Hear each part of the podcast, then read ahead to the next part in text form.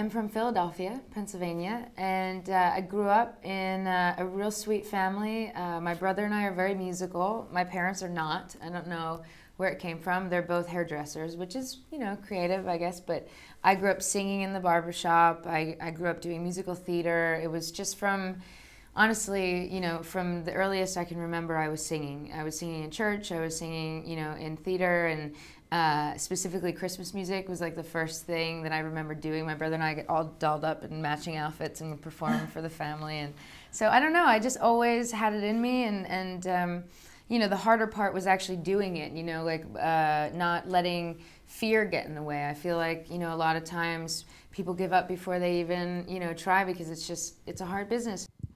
This is really a beautiful event, and again, I'm very honored tonight to be a, gel- a, delegate of the Academy and to be here among all of you. So, thank you so much. It's so special.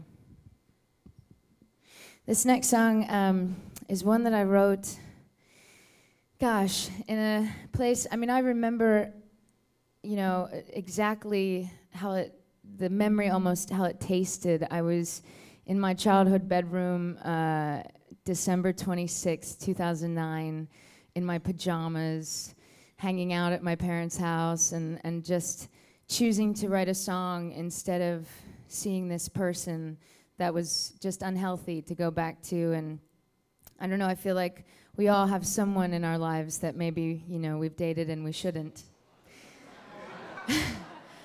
over and over and over again.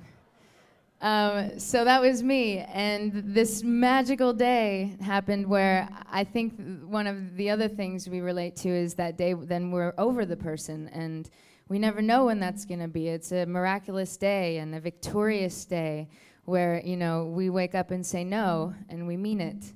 And, uh, and so that day happened for me on, on December 26, 2009. And I wrote this little song and I put it in my pocket. And I moved to Los Angeles I moved to LA on my 21st birthday in 2007, so I'm 26 now. And uh, I waited tables and did the thing that we do, the hustle, you know, the, the waitressing job and the working of music at night when you're tired and, you know, not paying anyone, so you have to go by their schedule. And I did that whole kind of thing. And, and I had a very, you know, beautiful chain of events occur where my best friend gave my song that I didn't even ask her to. It was just like me showing my best friend and she gave my song to the choreographer on the TV show called So You Think You Can Dance. And I had no idea that this dance show had such a giant audience. And they picked my song. I was just an unknown, you know. It, what happened never happens in Hollywood, you know. And and so they picked "Jar of Hearts" was the song, and they played a minute and a half of it. And by 8 p.m. on June 30th, 2010, my entire life changed. And my song went to the top of the charts. I flew to New York City. I quit my job. I was like, you know, wow. da da da da, like wow. my life began, and uh, it's been magic since. And and what did your family think when this happened? Oh my gosh! Well, they came to see me because the very first uh, thing I did was I did the, uh, a morning show in New York City, and they had me come in like the day after I, I, I the, the So You Think You Can Dance happened, and it was the first time I played this song in front of anyone was on national television. And so my parents came with my grandmother, and you know they were just like, "What is this?" And I was like, "I don't know." And so we've all like learned together, you know. What do you feel like before you go on the stage? Well, I feel like I get a really nice, healthy amount of nerves. Uh, and for a really long time, I was discouraged by them, thinking, like, oh, come on, I can do this. Like, I've done this. Like, every day. Like, what's with these nerves? And, uh, and then I realized that the second I walk out on stage, they, they switch over into just passion. I think if I didn't have these nerves, that maybe I would not be as electric on stage. I can't take one more step towards you. Cause all this waiting is regret.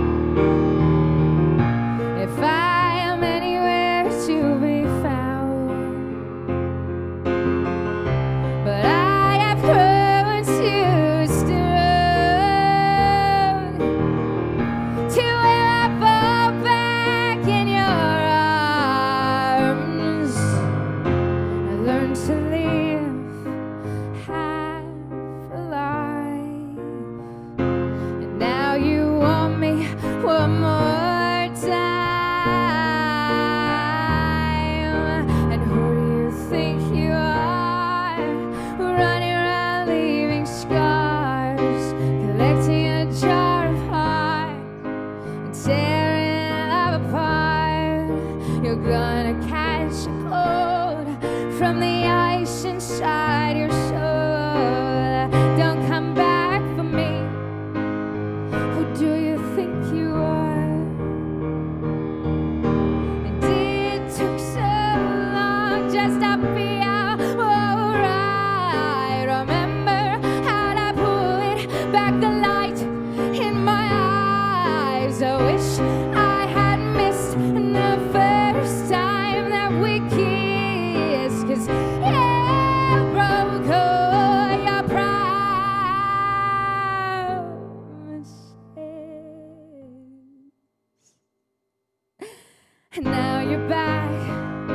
think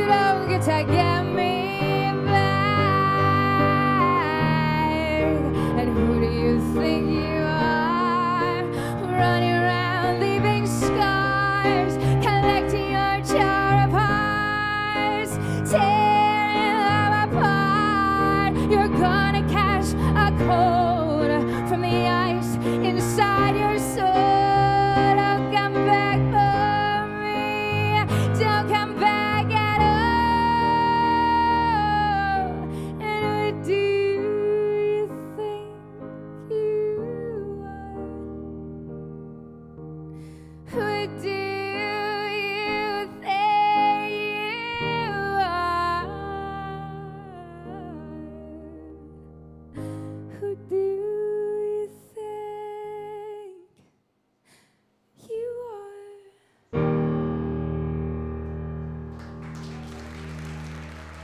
you so much.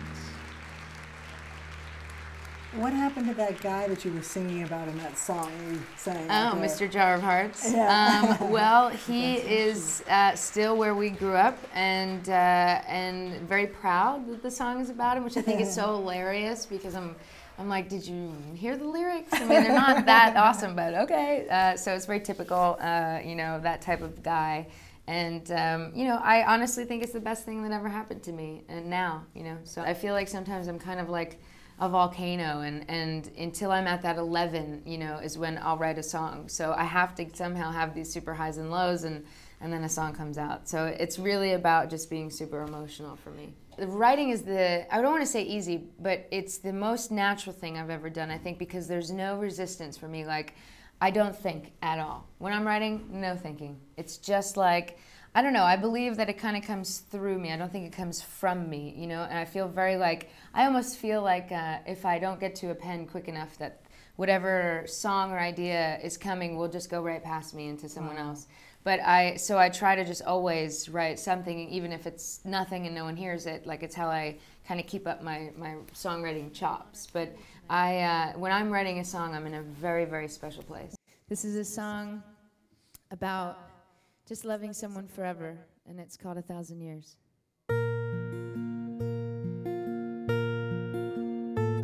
Music is really, uh, it's really emotional and it's really personal and raw, you know, eh, because it's just the only way I know how to write. But uh, I think there's some underlining strength and hopefulness that comes from it. It's very me, whatever, whatever that really is.